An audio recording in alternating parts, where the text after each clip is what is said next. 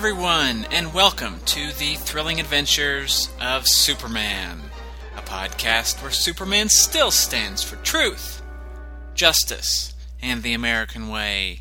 This is episode 89, and my name is Michael Bradley. This time, we will conclude our look at the 18th storyline from the Superman radio serial. If you have not heard episode 88 yet, I want to strongly recommend that you go back and listen to that one before continuing on with this episode. As I explained there, because the idea to split this into two episodes came rather late in the planning stages, I ended up doing all of the synopsis for this 15 part storyline last episode, and this time will be uh, pure commentary and notes. So if you haven't heard last episode, you may be a little bit lost in just what I'm talking about.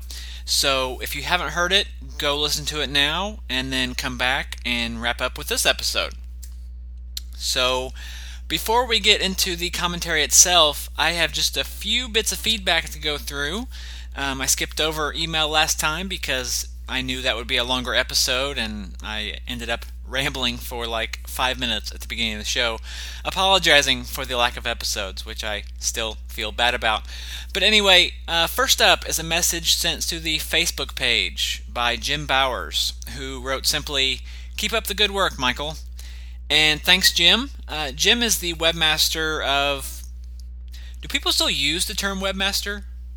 Anyway, he is the owner and chief editor, at any rate, of capedwonder.com, which is a really great website that celebrates Superman the movie as well as the life and legacy of Christopher Reeve, uh, both as Superman and beyond. I first came across Jim's website, gosh, I don't want to say a decade ago, maybe it wasn't that long, but uh, you know, seven, eight years ago. Um, and I'm, I'm just always amazed at the images and other artifacts that he finds. He also recently launched a new gallery full of Superman imagery illustrated by Jose Luis Garcia Lopez, who is an artist.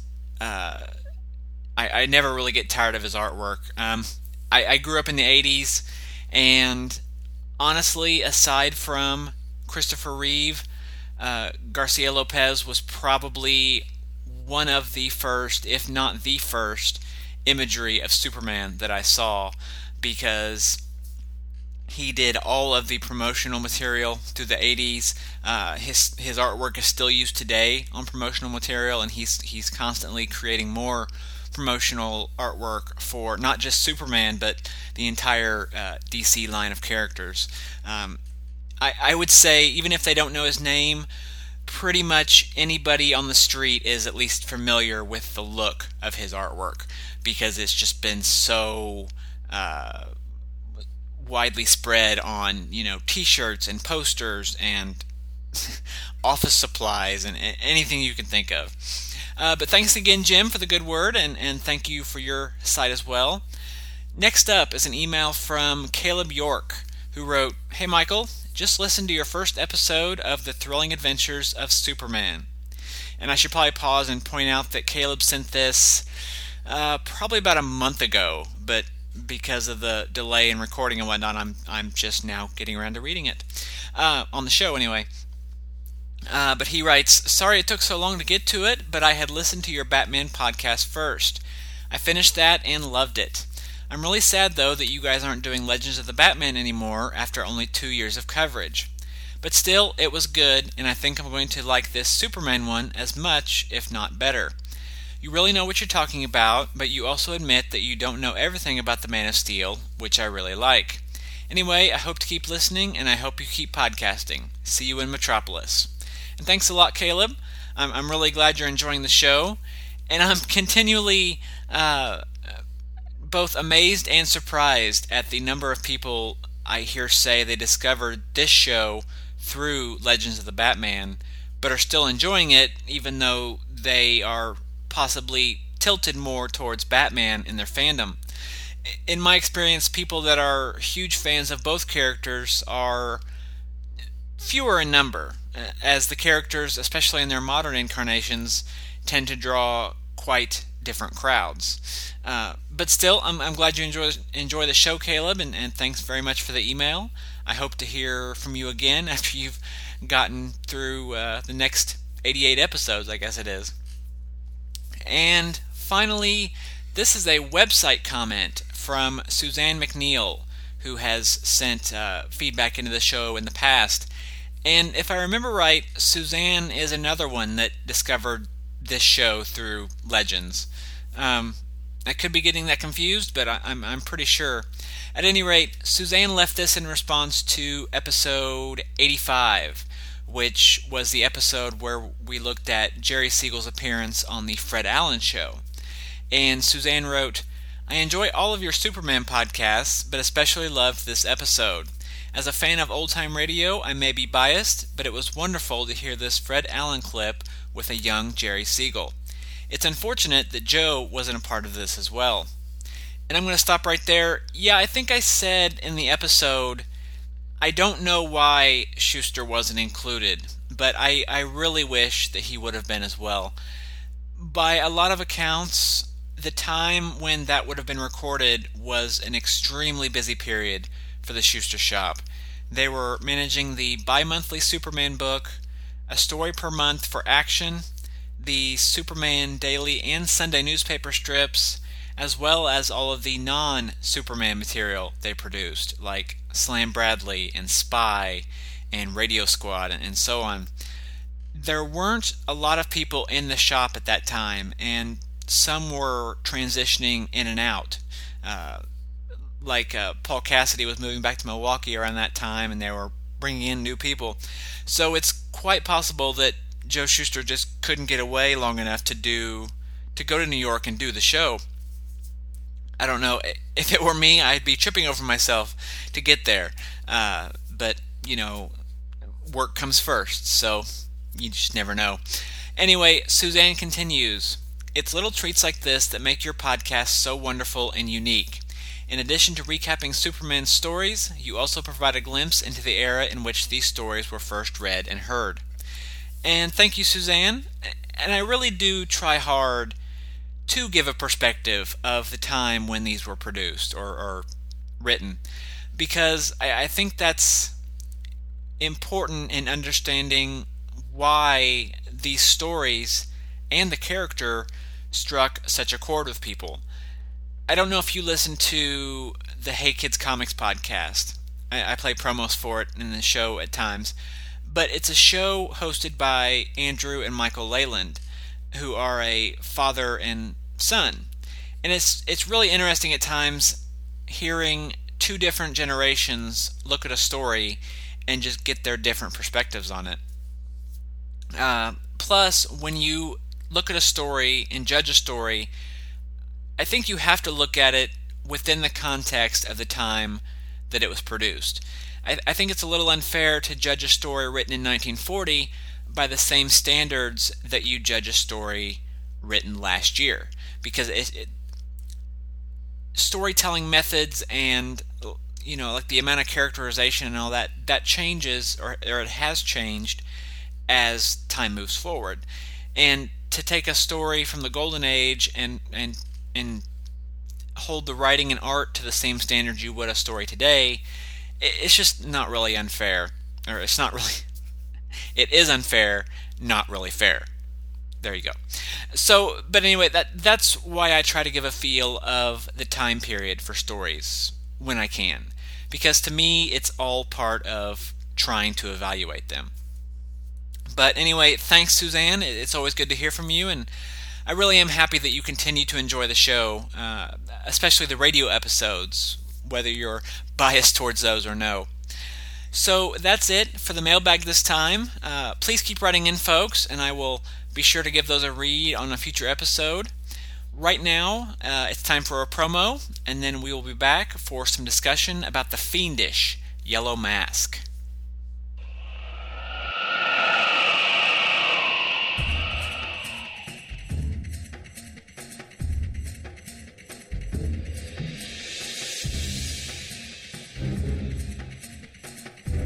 In January 1937, President Franklin Roosevelt realized the world faced the greatest threat it has ever known, so he sent out a message. Get me Ace Kilroy! Soldier of fortune and all around adventurer Ace Kilroy set off on his first mission to head to Transylvania and stop the Nazis from turning Count Dracula and his vampire slaves into pawns of the Third Reich.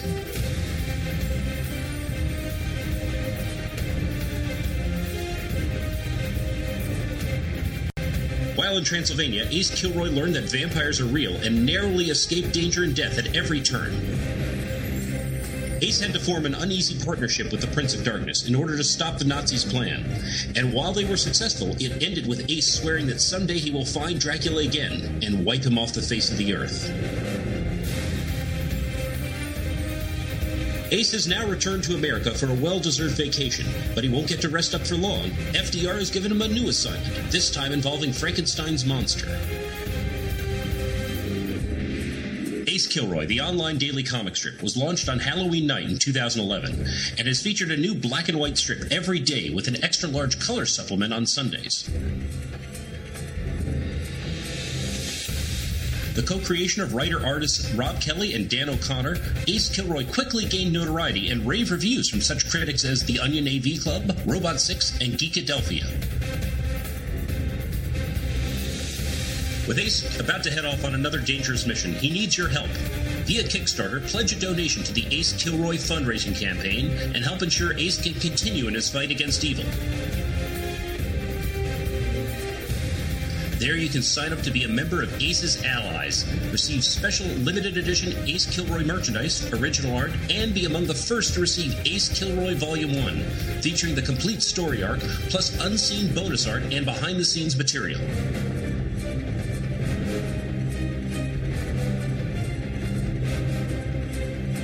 Follow Ace Kilroy every day on acekilroy.com.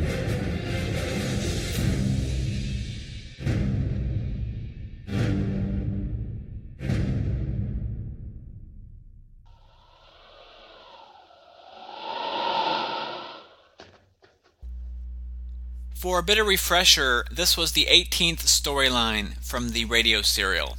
It was episodes 103 through 117 and aired October 7th to November 8th, 1940. The only Superman comic during that time was Action Comics number 30, and the newspapers, for the most part, were dealing with storylines yet to be covered on the show. As I said, I hope you all heard episode 88, but the nickel recap of the story is that as Clark Kent and Jimmy Olsen were on their way back to the city by train, they came across a mystery involving some stolen jewels, a mysterious woman, and the Yellow Mask. The mysterious woman and the Yellow Mask eventually joined forces, but later the woman turned on him and was subsequently forgotten. As the story moved on, Clark, Jimmy, Lois Lane, and the police commissioner were captured by the Yellow Mask and locked in a concrete tank. By sheer good luck, Clark seized an opportunity to rescue the lot of them and then capture the Yellow Mask, who was promptly sent back to prison. Um, this arc has been given the titles The Return of the Yellow Mask and The Yellow Mask and the $5 Million Jewel Robbery. I held off on mentioning that last episode so as to not blow the big reveal at the end of the story's first radio episode, which I actually thought was kind of a clever way to reintroduce the character. This is the third storyline to feature the Yellow Mask, making him Superman's most frequent foe on the radio show, and he's been voiced each time by Julian Noa. But even though the mask has a very distinctive voice and, and cadence to his speech, I'm sure that there were some listening to the show that didn't necessarily pick up on it at first. But as mentioned on an earlier episode of this show, this arc has the distinction of being the first radio storyline to be advertised in the comic books. An ad for it appeared in Superman number 7 and Action Comics number 30. Uh, those ads even going so far as to show an image of the Yellow Mask, who they showed as basically a bald, mad scientist type with a yellow domino mask That's still not how I picture the mask, but to each his own. Getting into the notes, um, episode 103, one thing I liked about the opening portion of this episode is when Clark is reading the paper, he talks about the headlines, including three murders and a jewel robbery. A short time later, Jimmy, turning the topic back to the news, brings up the jewel robbery again, and Clark replies, Yep, to say nothing of the murders. And we find out later that the jewel robbery was, in fact, the jewels that the Yellow Mask was after. So I thought that was a great way to introduce the idea of the jewel theft earlier in the story. And best of all, they didn't hang a bell on it. I mean, they just mention it along with the murders that never come up again and move on. It was just a nice little subtle bit and something that demonstrates how the writing has improved in just the eight months that the show has been around. Um, I'm almost certain that the mysterious woman is voiced by Joan Alexander, marking her return to the show for the first time since August, even if Lois Lane doesn't show up for a few more episodes yet. And I also want to point out that Clark says Great Caesar's Ghost in this episode, which may be the first time that phrase has been uttered in a Superman story. Even though it was Clark and, and not Perry, given given the uh, significance of the phrase in Superman mythology, I guess you might say, it seemed worth pointing out. And speaking of Bud Collyer, he delivers an excellent vocal transition uh, shortly after that. Boy's right. Those speeding cars did have something to do with this. I'd better look into it. And to do that, Clark Kent gives way to Superman. I'll fly back along the tracks and see what happened on the highway. Now, out this door. No one's looking. Good. Out we go. And up, up, and away! As hard as it may be to believe, he's actually getting better at that transition. Or, or maybe he's just putting more emphasis on them. Um, e- either way, I really, really love it. It's just such a. It's an iconic part of the character and such an important part, especially in a medium where you've only got the audio.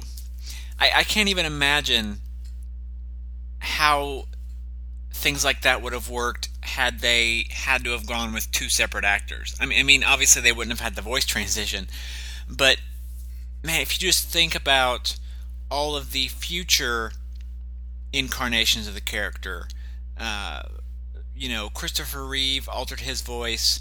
Um, Tim Daly in the animated series altered his voice. Obviously, neither went to the extreme that Bud Collyer did with it, but I, I, it, it just kind of boggles the mind what the future of the franchise might have been had Bud Collyer not been able to pull off both roles.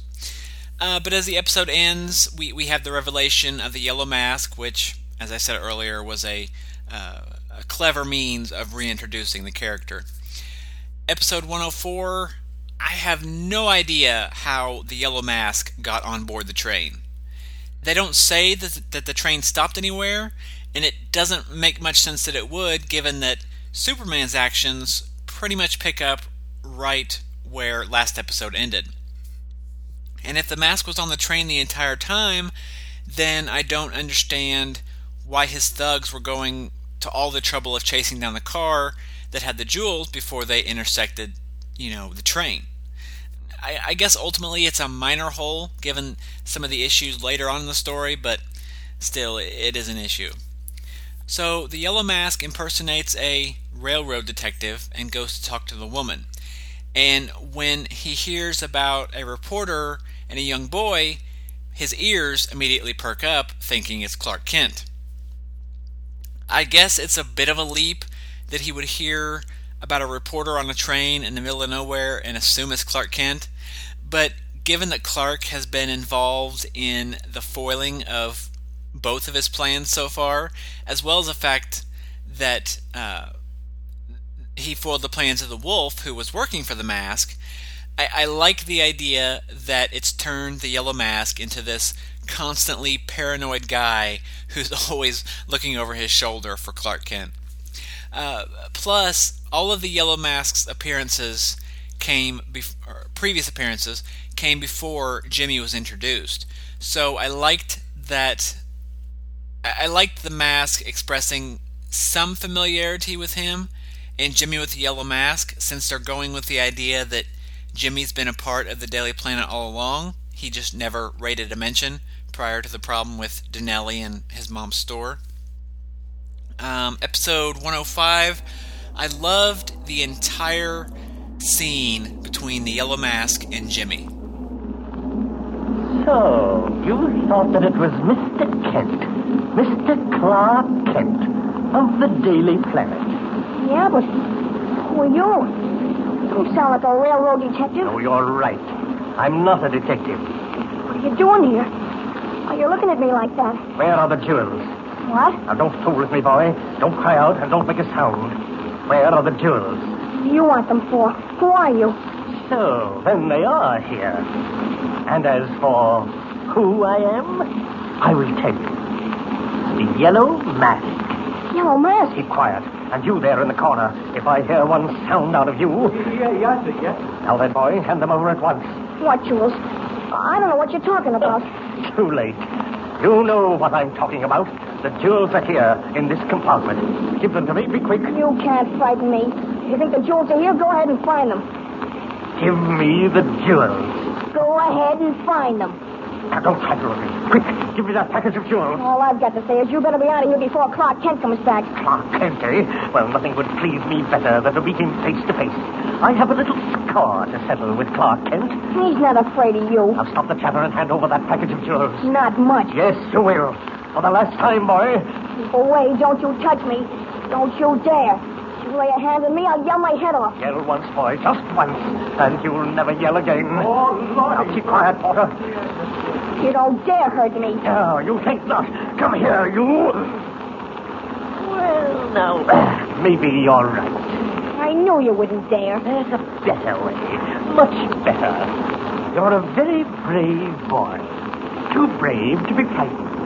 I don't think that I could make you tell me where the jewels are if you didn't want to. But you will want to. That's what you think. I say yes. And why?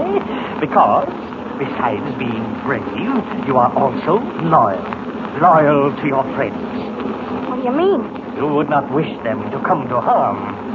Especially your friend, Clark Kent. You see? You're just trying to mix me up. Better get out of here pretty quick, too, because Mr. Kent will be back soon. I hope not, Jimmy. For your sake and his sake both. His sake? What are you talking Now about? listen to me. Just outside this compartment, waiting in the vestibule, is a man named Paul. You know Paul? No. Too bad. A pity. He's very faithful. Always does exactly what I tell him. And this time, I told him that if Mr. Clark Kent returned while I was still in this room, to take care of Mr. Kent with a knife. He wouldn't do it. Couldn't. Mr. Kent walks into that vestibule before you and I have finished our talk. Are you listening? No. No. He will never walk anywhere again. Never. Now, Stop him. Don't let him. where are the jewels? Wait. Here they are. Right here in this package. Take them. Take them quick and go. Thank you, Jimmy. You are a very smart boy. And now I'll leave you. I see the train is slowing down for a station. Such great characterizations and dialogue for both, and, and such great performances from both actors. I absolutely love the way Noa portrays the Yellow Mask as this sinister creep. I mean, it's over the top and campy, but not in a trite or tiresome way. The tongue is firmly planted in the cheek, but in a way that fits perfectly with the tone of the show. And Jimmy is, I gotta admit, Jimmy is really starting to grow on me. The portrayal of him as this tough little kid with a penchant for getting into trouble, I really like it here in this era, even if it wouldn't necessarily fit in a modern or, or work as well in a modern context. Uh, continuing on with the comments about the portrayal of Jimmy, I loved, and we're moving on in the episode a little bit. I loved that he did the old switcheroo with the jewels before he even knew that the yellow mask or the mysterious woman was a threat. it's like, what a smart thinking little kid, you know?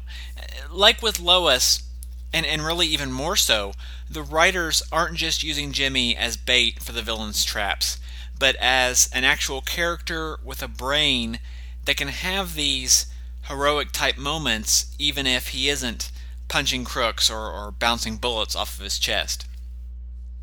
Unfortunately, on a negative note, again, this episode we have an issue of how people are getting on and off of a moving train. After the woman swipes the jewels, she somehow deboards the train and gets into a car to make her getaway. And if that wasn't bad enough, the Yellow Mask and Paul follow her.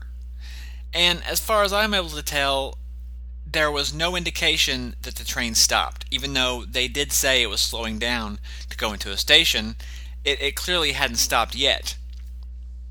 Uh, thankfully, it did lead to a very cool moment where the mysterious woman and the yellow mask team up. No need to go any further. Stand right where you are. Why, certainly. You fooled me very cleverly before, back there in the train. But not now, I think. No, not now, my friend. Are you looking for something? I think you know what I'm looking for. Hand over that package. Package? Certainly. Here, catch it. Huh. You gave me a chase, but I've got them now. Congratulations, miss, on having done your best. Yes, but my best and your best, too, was not quite good enough. What do you mean? Why do you think I stopped? You realized you were caught? What else? Oh, no. I stopped because I found out what's in that package. Maybe it'll stop you, too. Open it. Empty. What have you done with the jewels? What have I done with them? Ask your friends. Ask that young man from the newspaper. Or even better, ask that smart little boy. You're trying to fool me again. You've got them in your car. If that's so, why do you think I stopped? My car's plenty fast. Do you think I stopped to chat? No, my friend. I stopped because I found out. And because I wanted you to find out, too. I see. At the moment, we score another for my friend, Mr. Clark Kent. Oh, Clark Kent. I'll remember that. I don't think I like Mr. Kent. Nor I. He has interfered with me before. This is the first time I've met him. But it won't be the last. You're a very clever girl. I said so before. And I think that we both have the same goal. Go on. I don't make bargains. But this time, I'm going to break my rule. You give me your help against Clark Kent. Help me get the crown jewels. Yes? And when we do get them, I give you half. Well, How do I know you'll do what you say? jewels are nothing to me. They're merely a means to an end.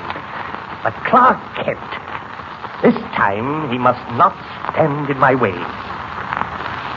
Well, what do you say? I say yes. We'll work together. And now come. I have a plan already. While the train is still on the way to the city, Paul, bring up the car. listen. This Clark Kent doesn't know who he's up against now, but he'll learn. Oh, yes. He certainly will learn. Come, my friend. Come along while I tell you how. I guess because it happens so seldomly in the Golden Age, uh, the two instances where villains have met in the radio show have both been very exciting moments for me. Um, this woman's identity and what her goals, other than getting the jewels, are are all still shrouded in mystery at this point. And while we unfortunately never really get an answer to that, really, I, I was just super excited about the prospect of this alliance. And it could have added a little something extra to the mix. And, and to be fair, it did, at, at least for a little while. Um, episode 106, we get a layering on of the mystery of the woman here. I mean, she's clearly the one calling the shots and coming up with the plan, even if she is relying on the Yellow Mask's resources and, and his manpower to make it happen. Uh, and that's interesting enough because she's the unknown party in the equation, but also because she's female, and there just haven't been that many female villains in Superman stories to this point. Uh, when they're trying to figure out how to get the jewels from the hotel, she also makes a comment saying that both she and her talents are well known, leading one to believe that she's uh, a well known criminal of some sort. And at the end of the episode, we find out, or we find that she's disguising herself as an elderly woman and then later sneaking into a hotel room where she's cracking a safe. So we have this mysterious figure with hints of a criminal past. She's a jewel thief that likes to disguise herself, and she's good at sneaking into places and cracking safes. It's just all very reminiscent of the portrayal of Catwoman in the early uh, Golden Age Batman stories. And I'm not at all trying to imply that the radio writers uh, ripped off the cat. I mean, the femme fatale trope is, is hardly, it was hardly originated with Bill Finger and Bob Kane, but it's just all very interesting, the, the similarities between the two. Um, I also thought the hotel being full of police because of the visiting ambassador was a clever twist. I like when they're able to throw roadblocks into the villain's way, as well as the heroes, especially if they're unrelated to anything else going on in the story, because that's how life is. You know, stuff happens. Episode 107 Perry makes an appearance over the phone here, which is the first appearance of that character on the radio since I think it was the beginning of the Bathysphere arc, because um, Clark has been gone from the city or, or Metropolis, whatever you want to call it, for a number of episodes now, and Perry, he might have factored into a phone call at some point. Bill Wentworth called back to the city, but I don't remember if we actually ever heard him talking to Perry on that phone call, or if it was just the tail end when he was hanging up. Um, it's interesting though, even though Perry is what I would call a bigger part of the radio show than the comics or newspapers, he's still really only being used at the beginning and sometimes middle of the stories as part of the catalyst to get Clark or Clark and Lois involved in the plot. You know, he's there as the boss, but only the only role he really serves is to help along the exposition. And that's kind of unfortunate because I really like the depiction of the character on the radio so far, and, and I look forward to when he becomes a bigger part of the serial. Um, Clark's piloting knowledge comes into play here again, though I have to wonder where does he keep renting all these planes? It just seems like wherever he is, if he needs a plane, he just goes and rents one, which is equal parts hilarious and ridiculous. So when they get back to the city, not Metropolis, mind you, just the city, there, there's still not been a single mention of Metropolis since the Happy Land amusement park storyline, and it only got one mention there. But they get back to the city, and Clark makes this harrowing landing within city limits. Now, granted, it was by the Parkway Tower building, which they went out of their way several times to point out was abandoned. But this is a major metropolitan city. Even at night, you'd think that someone would notice this small plane landing well away from any airport or landing strip. Um, episode 108 After a great cliffhanger uh, of the mysterious woman disappearing off the subway train, we open this episode with one of the show's infamous leaps in time. They are back in Perry's office and get almost three solid minutes of recap, and then Perry tells them about the other plane crashes and they're off to the airport. It just feels like the story took an abrupt right turn. And even worse, this was a Friday episode. I mean, if they're going to do these things and have these unnatural transitions, I just think it would make more sense to do them on a Monday when they've got the weekend separating episodes. Uh, but I was pleasantly surprised that the Bill Wentworth character was mentioned again. I, I still think the writers forgot about him at the end of the Bathysphere arc, and there is a time issue as to how he was able to recover, get back to the city, and spend a week investigating into the planes in what was ostensibly only a few days that Clark and Jimmy spent dealing with Dead Man's Island. But at the same time, I can forgive that I guess I can forgive that given the time when these were written. And I really am glad that they mentioned him again and that he was involved in the stuff with Manaus. So that, you know, that's not a, a, a dangling plot thread out there. Unfortunately, after his plane comes in and disappears, he's never mentioned again. Again. uh, even after it's revealed what's happening to the missing planes, and it becomes pretty clear that anyone on board them, including Bill Wentworth, is dead, no one sheds a tear for Bill. Much like with the Bathysphere arc, he's simply forgotten about as the story moves on, which is really, really bad. Episode 109. In this episode, we get the explanation of why the Parkway Tower was built and then immediately abandoned. And the reason, conveniently factoring into the Yellow Mask's plot, is that the building is surrounded by quicksand.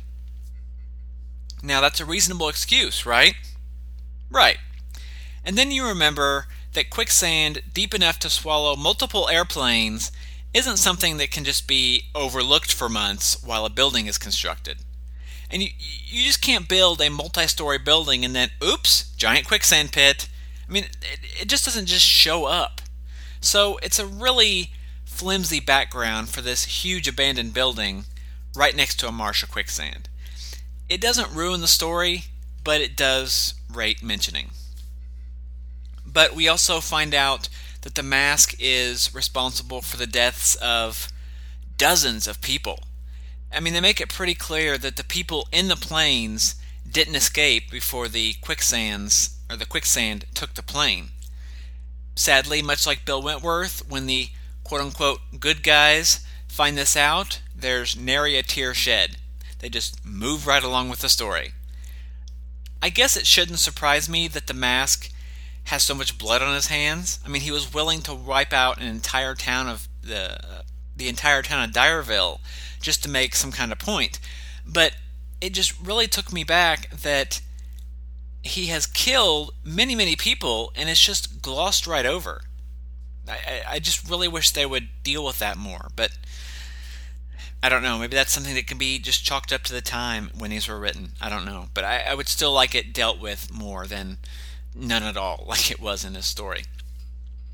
I, I did really like how the mysterious woman, who we still haven't learned much about, mind you, for the second time gets the drop on the yellow mask by holding him at gunpoint and then locking him inside his own hideout and escaping with the jewels. I love the way that they built her up as a real threat. I only wish they would have actually done something with her instead of letting her fade away once she was caught. My final comment about this episode is that we are at the end of episode 7, and Superman's confrontation with the mysterious woman is only the second Superman scene so far, and neither have been major scenes. It's just pretty much a quick change, a short outing, and it's back to Clark. What's interesting though is that the story has kept moving.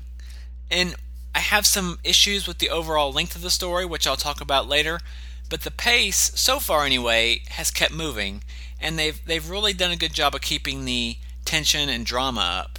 Um, there really hasn't been a place where I found myself saying, you know, I really wish they'd have some Superman here.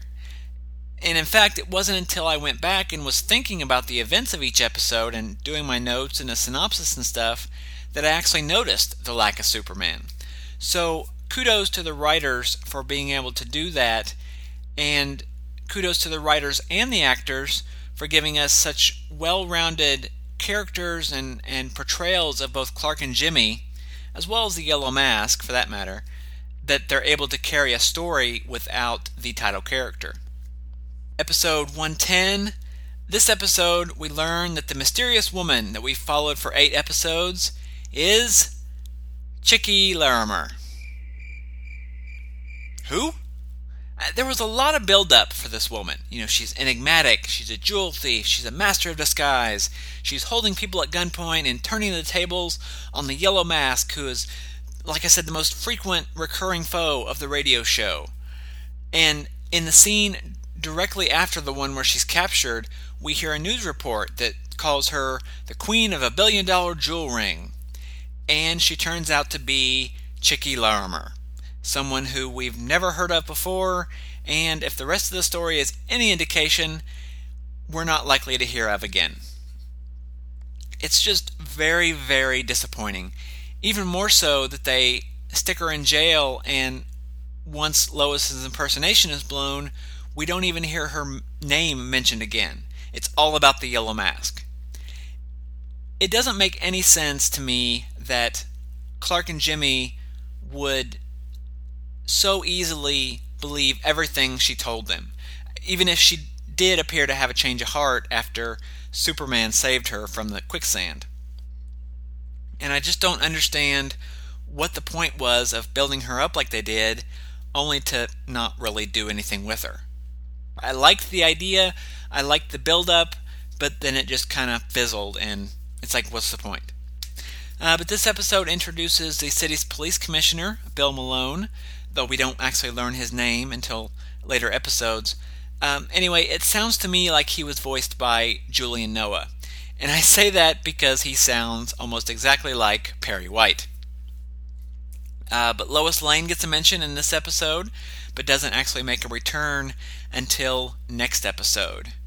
And speaking of episode 111, at the beginning here, Clark and Jimmy's car hits the open drawbridge. It rockets into the air and splashes down into the river, sinking below the murky water.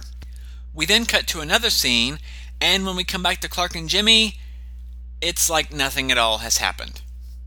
Oh, oh, sure, they talk about it, but only in recap mode. Clark and Jimmy are already back on the road, somehow finding a car to rent in the meantime, and are going along happy as you please. And apparently, also in the interim, they talked to the night watchman because they found out that the Yellow Mask rigged the, or the, that his men rigged the bridge. So there's no dramatic rescue, no time the characters are, are in peril, no dynamic Superman moment, no action or suspense, just nothing. We, we have the car going into the bridge, and then it's over. It, it's frustrating to hear these episodes and have all this build up to these interesting concepts and, and dramatic moments, and then they just gloss right over them. But on a brighter note, this episode features the return of Joan Alexander as Lois Lane. As mentioned in a previous episode, the reason she's been absent for several months is that Alexander was actually fired from the role. Years later, she explained that she was fired because Bob Maxwell wasn't satisfied with her in the role. Given that Alexander was the third actress to portray the character, and all within just a few months, I've wondered if Maxwell wasn't just very, very particular on how he thought the character should be portrayed. Either way, or for whatever reason was, the story goes that Maxwell was auditioning other actresses, and Bud Collyer convinced him to let Alexander try out again. So she came in, auditioned blind, and re-won the part. And after that, she became the voice of Lois Lane, retaining the role throughout the duration of the radio show, all 17 Fleischer and Famous shorts, and then reprising the role in the 1960s Filmation cartoons. Other than Noel Neill, she is, to me, the most iconic of the Lois Lane actresses. Uh, that doesn't mean she's the most well known. I, I, think Margot Kidder and Teri Hatcher uh, are, are probably more well known to the public, but only because the majority of the non Superman fan public simply haven't heard any of the radio show. Um, they may have heard the Fleischer cartoons, possibly the Filmation series, but the radio show is it's not really elusive, but it's just not as in your face as the other things are because it is an audio only medium and people seem to not have the tolerance for things when they're not visually stimulated these days. Um, but while the character was portrayed by a few different actresses in uh, live action incarnations, it wasn't until Super Friends in the 1970s that another actress would give voice to Lois Lane. Uh, but this plan to put Lois Lane in the cell and have her um, have her pretend to be Chicky just on the in case that the Yellow Mask sends someone to break her out. Well, it's it's a very typical kind of plan hatched in these shows. I mean, you'd never see it in quote unquote real life, and hopefully not in a modern story. Okay, I can totally see them doing it on Smallville or Lois and Clark, but I think the difference there is that it would be Lois coming up with the plan completely on her own, rather than Clark or the, the police commissioner or, or whoever it is putting her up to it. But what I'm trying to set, get at is, I really, I'd really like some background on this plan. With Clark and the commissioner, you know, I want to see them going to Lois and presenting her with the idea of putting herself in a cell as bait for a villain with absolutely no qualms about killing people. Because, you know, th- there's absolutely no chance th- that the mask might try to kill her or trap her in a pit or anything. um, I think right now what we're going to do is actually take a break. We are at about the same spot that I that I took a break last episode. So uh, I'm gonna go get some water and and uh, clear this frog out of my throat. Uh, in the meantime, just kick back and relax and listen to a promo for a very awesome podcast that you should be listening to. And then we'll come back and wrap up my thoughts on the last six episodes.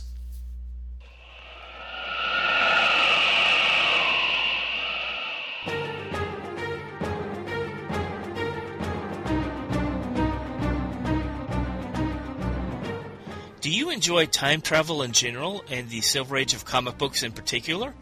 If so, join me each week on the Superman Fan Podcast. My name is Billy Hogan, and I will be your host. Together, we'll crash through the time barrier and fly into the past to explore the Silver Age adventures of Superman.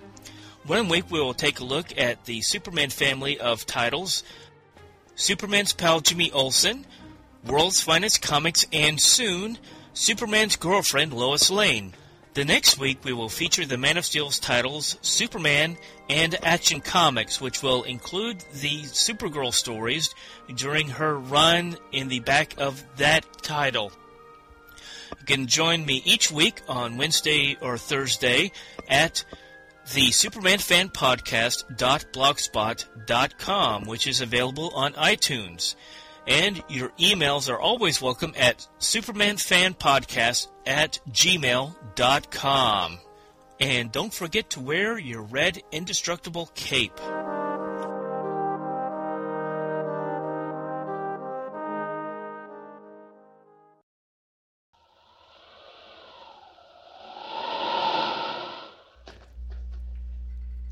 Episode 112, while it isn't apparent only from the synopsis, this episode features a new addition to the show in the form of new regular announcer George Lowther. If you are at all familiar with Superman in animated form, you've no doubt heard Lowther's voice, as he was the one who narrated the opening of the Fleischer cartoons. Faster than a speeding bullet.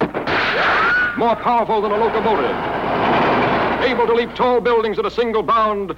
This amazing stranger from the planet Krypton, the Man of Steel, Superman. Empowered with X-ray vision, possessing remarkable physical strength, Superman fights a never-ending battle for truth and justice, disguised as a mild-mannered newspaper reporter, Clark Kent. Lowther also served as one of the radio show's writers, and when the show goes to five days a week, a, a, short stretch down the road, will serve as director as well, taking over from the current director, Jack Johnstone. Lowther brings a much more dynamic and, and urgent narration to the show. I didn't have any real issues with the previous narrators. I mean, they served their purpose, but Lowther's exciting style is a much it's much more fitting to the action and adventure-based serial that Superman is. And now, Superman, strange visitor from the planet Krypton, who has come to Earth possessed of physical powers far beyond those of mortal men, and who wages a never-ending battle against crime and oppression, disguised as Clark Kent, mild-mannered reporter for a great metropolitan newspaper. When we last saw Kent, he and young Jimmy Olsen and Police Commissioner Malone were crouched in the darkness in a weed-grown field, waiting for the yellow mask to walk into a trap that had been set for him. As the minutes sped by and the mask failed to appear, Kent wondered what had gone wrong. Then suddenly a silver monoplane came out of the east, its searchlight sweeping the field. Without warning, it went into a power dive, hurtling down on Kent, Jimmy, and the commissioner like some giant bullet. Motor roaring, wind screaming through the struts. Listen! And we will be hearing a lot more both from and about Lowther as we continue on because he stays as narrator of the show until uh, late 1943, and as I said, also narrates the Fleischer cartoons. But to get into the episode itself, when Clark is reading the letter from the Yellow Mask, he mentions to the commissioner about the mask trying to flood Dyerville. I always appreciate the nods to previous stories. I remain very impressed at the show's willingness to continually reference previous episodes. Well, not just episodes, but uh, storylines as a whole. I mean, even storylines that happened months ago.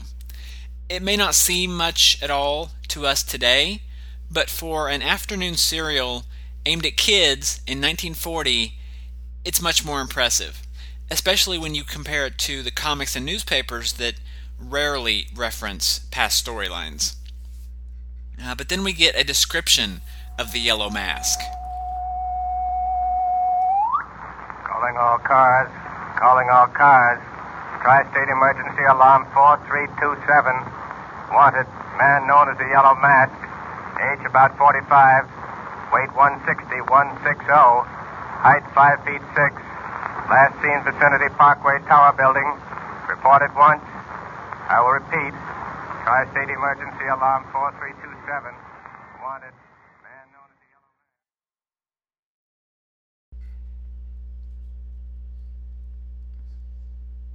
Adding that to the image in the advertisement for this storyline from the comics, and we get a pretty good idea of what the Yellow Mask looks like, which, even though it doesn't really line up with what I had envisioned in my head before, I, I still think is pretty cool. Um, we have seen before on the show, or heard before on the show, I guess, how it will sometimes speak to the listener. You know, they'll, they'll break the fourth wall without breaking the fourth wall, I guess you could say. There was an instance of that in the episode, or in this episode, as Clark and Jimmy are at police headquarters waiting to hear from Lois and or for the mask to be rounded up. You know, Mr. Kent, I often wonder why there have to be people like the Yellow Mask in the world. Why can't everyone be honest and decent? Most everyone is, Jimmy. There are just a few people who think they can get away with being dishonest, but they can't. Sooner or later, the law catches up with them. Now, I'll take it. Spend a lot of time patting him on the back on this show, but big credit to Bud Collyer for being able to deliver that line and not make it sound preachy, campy, or both. If you don't believe me, imagine Adam West trying to do that circa 1966. Episode 113 Oh, hey, look, Superman shows up for the third time in a dozen episodes. And then he's gone again just as quickly for the third time in a dozen episodes. I don't want to sound like I'm complaining. I mean, I'd, I'd rather have a lack of the Man of Steel than scenes of him shoehorned in where they don't need to be. And I still feel the characters are doing a great job of carrying the story despite Superman's absence. But at this point, a little more Superman in the story wouldn't be a bad thing. Uh, but it did lead, Superman's brief appearance did lead to a neat bit of dialogue between Clark and Jimmy. Mr. Kent, Yes, Jimmy? did you really knock this guy out? Why, why, yes. Don't you believe me? Sure, I believe you all right, but, well, I'm just wondering. Wondering, Jimmy? Wondering about what? Well, oh, maybe I was seeing things. Well, I don't understand, Jimmy. Oh, forget it. No, no, no. Tell me what's on your mind. Well, I saw those two men come out of the woods, Yes? and I heard the shots, and Uh-huh. a second after that, another man jumped across the road. Oh, sure. That was I, Jimmy. It didn't look like you. I, I thought it was Superman. You, you thought it... What's the matter? well, thanks, Jimmy. After all, it isn't everyone who's mistaken for Superman. Uh, you're just making fun of me. No, not at all. I... Oh, here's the car. Yeah. I love it. Is this the first time there has been a specific case of mistaken identity between Clark and Superman? I, I know there have been comments about his identity being found out. There was the instance where the burglar learned his identity before dying, or on the radio show, especially where he has, you know, revealed himself to people. But I can't think of any scenes that so specifically laid out the idea of someone seeing Clark and mistaking him for Superman, or the other way around. Either way, it's just a really neat scene, and I loved Clark's reaction, and for that matter, Jimmy's reaction to Clark's reaction. Um, episode 114 Clark Kent, the guy with x ray vision, super hearing, and the ability to see in the dark, spends way too much time looking around this house for Jimmy and the commissioner notice how they conveniently forget about his uh, super sense powers when it comes to things like this. Actually, notice how they how often they forget about all of Superman's powers except for strength and flight and maybe a hint of super speed. It, it's funny though because if he had used his X-ray vision or, or or whatever, he would have had to change to Superman first to do it. Because that's how things work. Clark Kent can't fly, only Superman can. Duh. And that actually brings up a good point about later in the episode. Clark finally comes face to face with the yellow mask, and the mask kindly agrees to take him to see Lois as proof that she's not been injured or killed or whatever. And I'm just thinking, um, Clark, why not just knock the mask out? You've got the jewels. Surely there's some charge the mask is wanted on, since they keep referring him referring to him as an international criminal Heck, abducting Lois and holding her against her will at the very least. But knock him out, save Lois and the others, the end. How hard is that? And I know it shouldn't bother me. Part of it you just have to accept with the story. But, yeah. Episode 115, I liked the Commissioner's reluctance to cede to the Yellow Mask demands. It makes sense that, as head of a police force for a great metropolitan city, he would take the, you know, we don't negotiate with terrorists stance. And I also liked that, shifting gears slightly, I, I also liked that Lefty and Joe decided to take the jewels for themselves and just run for the border. It's like, finally, you know? Uh, all this time in these stories, you have thugs doing the, the dirty work for the big boss. And it's about time that one of them just took the money and ran. Um, too bad that it's ultimately a moot point since uh, since they go and, and then go back to the Yellow Mask anyway. But I like the idea that someone finally thought of it. I would have loved for them to run and then have Clark find some way out of the pit and catch the Yellow Mask just like he did.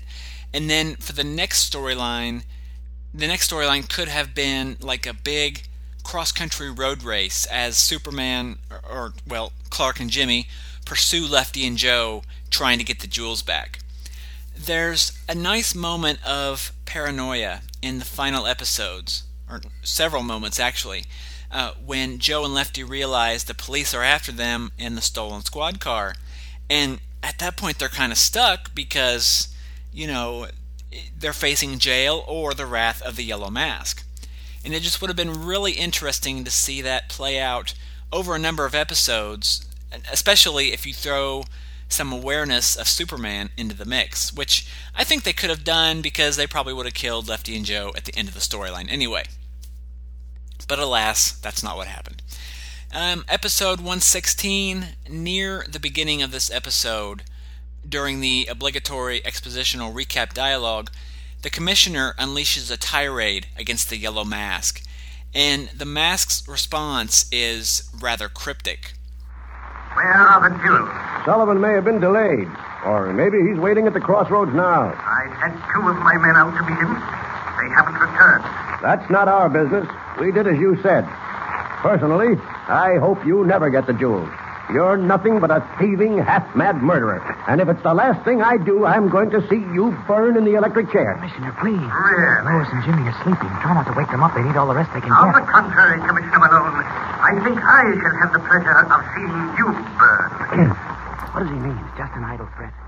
I thought for sure at that point that there was more to that comment. Maybe the pit was rigged with flamethrowers, or the mask was going to try and, you know, burn the cabin down around them or something. But sadly, much like Clark said, it was just an idle threat, as the mask's plans seem to have had nothing to do with fire. Which is kind of disappointing. I mean, if you're going to go to all the trouble and expense of building a deserted cabin in the middle of the woods, and then rigging it with a trapdoor that leads into an iron bar covered concrete retaining pit large enough to comfortably hold four people, why not install some flamethrowers? I mean, that's just good, common supervillain sense. And a lot easier than waiting for hostages to starve to death, and a whole lot smarter than leaving them to die of cancer. And as I mocked last podcast episode, at the end of this episode, just how was Superman able to smash a man sized hole through a six foot thick concrete retaining wall without waking Jimmy or Lois? I mean, what kind of writing is that? Episode 117, which is the final episode in this uh, epic 15 part arc, Clark's assumption that Lefty and Joe double crossed the Yellow Mask might have been a bit much, but I loved the mask's umbrage at the idea that anyone would dare double cross him. Even though it's happened in almost every story with the Yellow Mask so far, including twice in this one. And I also loved the mask's absolute cowardice when confronted by someone with real power. I mean, i.e., Superman. The mask has been shown to be a, a real threat and completely oblivious to the sanctity of human life. But when faced with his own imminent demise, well, that's when his true nature rears its head. And since, since I complain when it happens, I want to take a moment to point out that neither the mask, Lefty, or Joe were killed. All were knocked out and presumably sent to jail. I don't know if this is a sign of a turning point for Superman in the radio show as far as killing less, uh, much like is happening over in the comic books. But I, I do want to point it out, kind of earmark it, and we'll we'll see as we keep going forward. Um, but yes, the threat of the Yellow Mask is restrained for this episode. But he will, hopefully, for our listening pleasure, be back to menace Superman another day. Unfortunately, we can't say the same for good old Bill Wentworth, but poor Bill Wentworth, forgotten and left for dead in Manaus, and then finally c- killed and completely forgotten about back in the city. Alas, Bill Wentworth, we hardly knew ye. I don't know. Overall, this storyline had a lot of good points. It, it, had a lot of strengths. There were several good cliffhangers that were all dealt with properly, aside from the one where they again did the ridiculous jump forward in time trick. The Yellow Mask is a great villain, and as always, well written and excellently portrayed. Noa, he hits all the perfect notes in the delivery of the lines that you can feel the wickedness in it, but it's not. Well, okay, it is over the top and and and campy, but like I said, it it hits that perfect tongue-in-cheek note that it's not silly and and you know well it's it's it's campy but it's not the bad kind of camp. It's a very good kind of campy. And i hope we get a lot more villains like this in the future of the radio show. Really all the characters seemed pretty spot on, both in writing and portrayal. I guess you could say that Lois was a little softer than maybe we've come to expect, but most of the time that she was in this storyline, she was in the clutches of the Yellow Mask. So I can understand her not being so sharp tongued as in other stories. And I did like seeing Joan Alexander return, finally, uh, and, and for good aside from some minor issues that seem to happen in all uh, all the stories from this era, it was a pretty solid story. Actually, you know what? I'm going to take that back. I'm still really disappointed that they did all the build up to the mysterious woman and then just seemed to forget about her two thirds of the way through the story. I realize it's 1940, but it seemed like they were really going somewhere with that, and then it was just gone. But other than that, it was a pretty solidly told story. But overall, I gotta say that quite a bit of it seemed dull. I think the biggest problem was that it was just far too long. I think they could have gotten away with making this a 12 part story, maybe even 9 if they really, really pushed themselves in the writing room. There wasn't much Superman at all in the story, as I've pointed out. Only four real Superman scenes in the 15 episodes, and none were that significant except for the final one. As I said, I, I hate for this to be a complaint. I mean, I'd rather they not shoehorn in Superman scenes where they don't belong.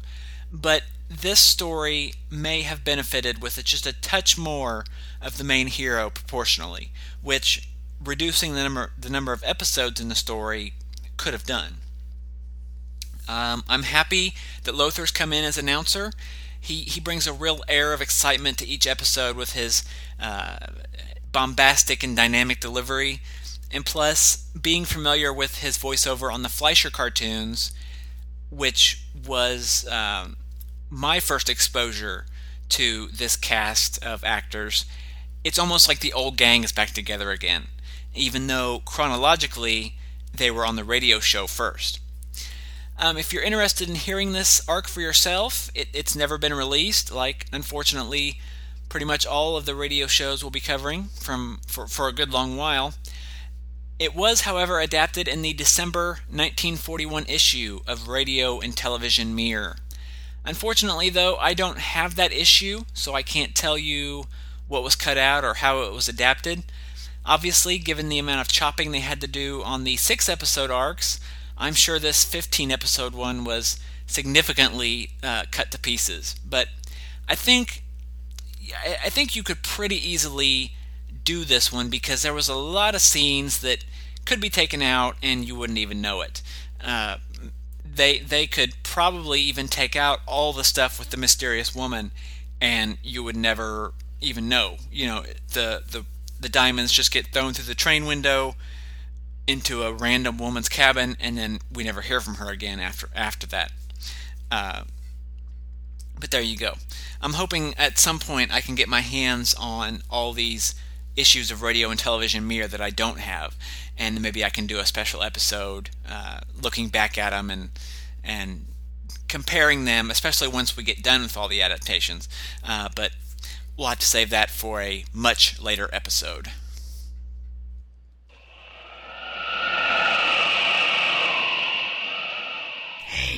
This is Bane. Listen to this promo for the BatmanUniverse.net or I'll break you. The BatmanUniverse.net, your source for all things related to the Dark Knight, including the latest news related to the comics, movies, TV, merchandise, video games, and much more. Each month, an assortment of podcasts are produced, including a bi monthly comic podcast, special commentaries and interviews, the Batman Universe specials, and a podcast which delves into TV, movie, merchandise, video game news, and beyond. Keep up to date with everything about Batman, get to know the kooky and lovable casts of the podcasts, listen to in depth conversations about the latest direct to video movies, and increase your knowledge about the Dark Knight and his family. Only at the BatmanUniverse.net. I'm Dustin from the BatmanUniverse.net, and I approve this message.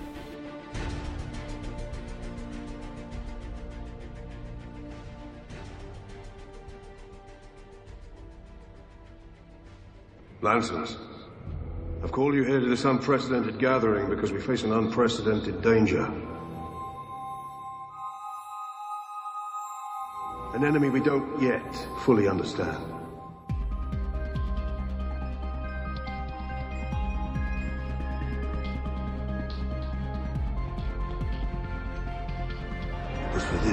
moment that we were created. But I don't need to tell you your duty.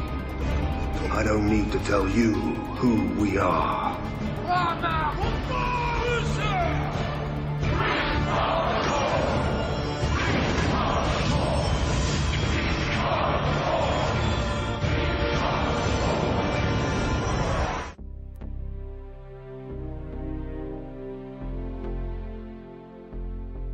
Chosen by the mystic guardians of the universe.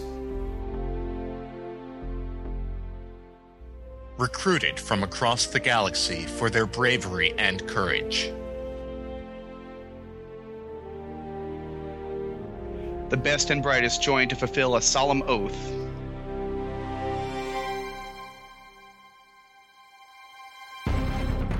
In brightest day. In blackest night. No evil shall escape my sight. Let those who worship evil's might beware my power. Green, Green Lantern's, Lantern's light. light. Green Lantern's Light, a monthly podcast covering the adventures of Hal Jordan, John Stewart, Guy Gardner, and the entire Green Lantern Corps from 1984 through today. Say the oath. Join the Corps. Green Lantern's Light. Available monthly at greenlanternslight.com.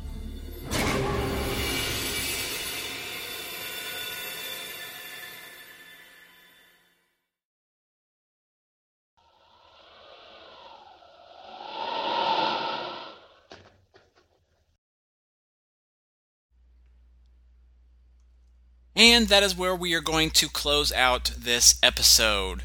I want to thank you very much for bearing with me on the awkward coverage of this storyline.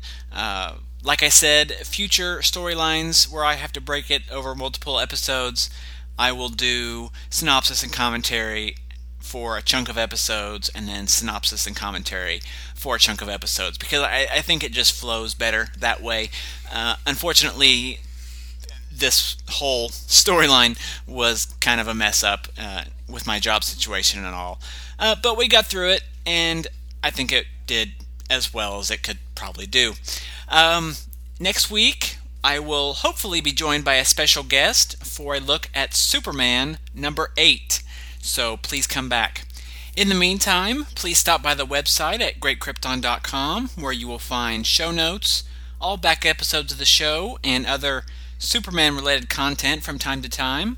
If you have questions, comments, or feedback, you can also leave comments on individual show posts there. Or if email is more your thing, you can email me directly at thrillingadventures at greatkrypton.com. Links to the show's Facebook page and Twitter feed can also be found at the site, and you can follow the show on either one of those to get updates and news when I have it, as well as other show related information as, as it comes up, or you can also send me feedback through those sites, and I will be happy to read that on the air. If you would like to subscribe to the show, you can do so via RSS feed or iTunes, and links to both of those can be found at the site as well. As always, if you use iTunes, I appreciate any and all iTunes reviews, and I'm happy to read those on the on the show as well. Don't forget about the Superman homepage and the Superman Podcast Network. Not only are those sites home to a whole lot of Superman related awesomeness, but you will also find updates whenever there is a new episode of this show as well. And finally, I want to invite you to check out my other podcast, Green Lantern's Light, which I co host with J. David Weeder and Jeffrey Taylor. Episode 12 should be out within a week or so, if it isn't already by the time you hear this and it's a perfect jumping on point as we begin a brand new era for the character of Green Lantern. So get on board now. As always, Superman was created by Jerry Siegel and Joe Shuster and is copyright DC Comics. So thanks again for listening to the thrilling adventures of Superman, and I will talk to you later. Goodbye.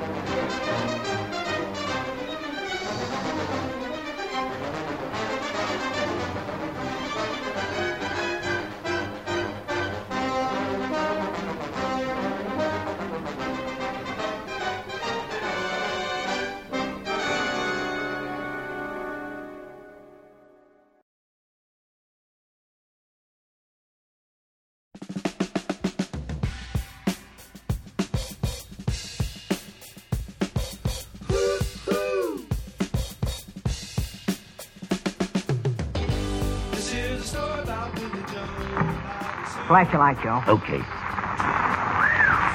Lamp that ice. What a haul. Why, this sparkler alone must be worth ten grand if it's worth a nickel. And look at this one. Hey, Joe. I got an idea. Yeah? I got an idea we ain't turning this stuff over to the mass. Oh, what do you mean? I mean, we're keeping it for ourselves. Ain't that a, a double cross, Lefty? So what? Come on, we're scrambling with this stuff. Haul the copper out of his car. We'll take it.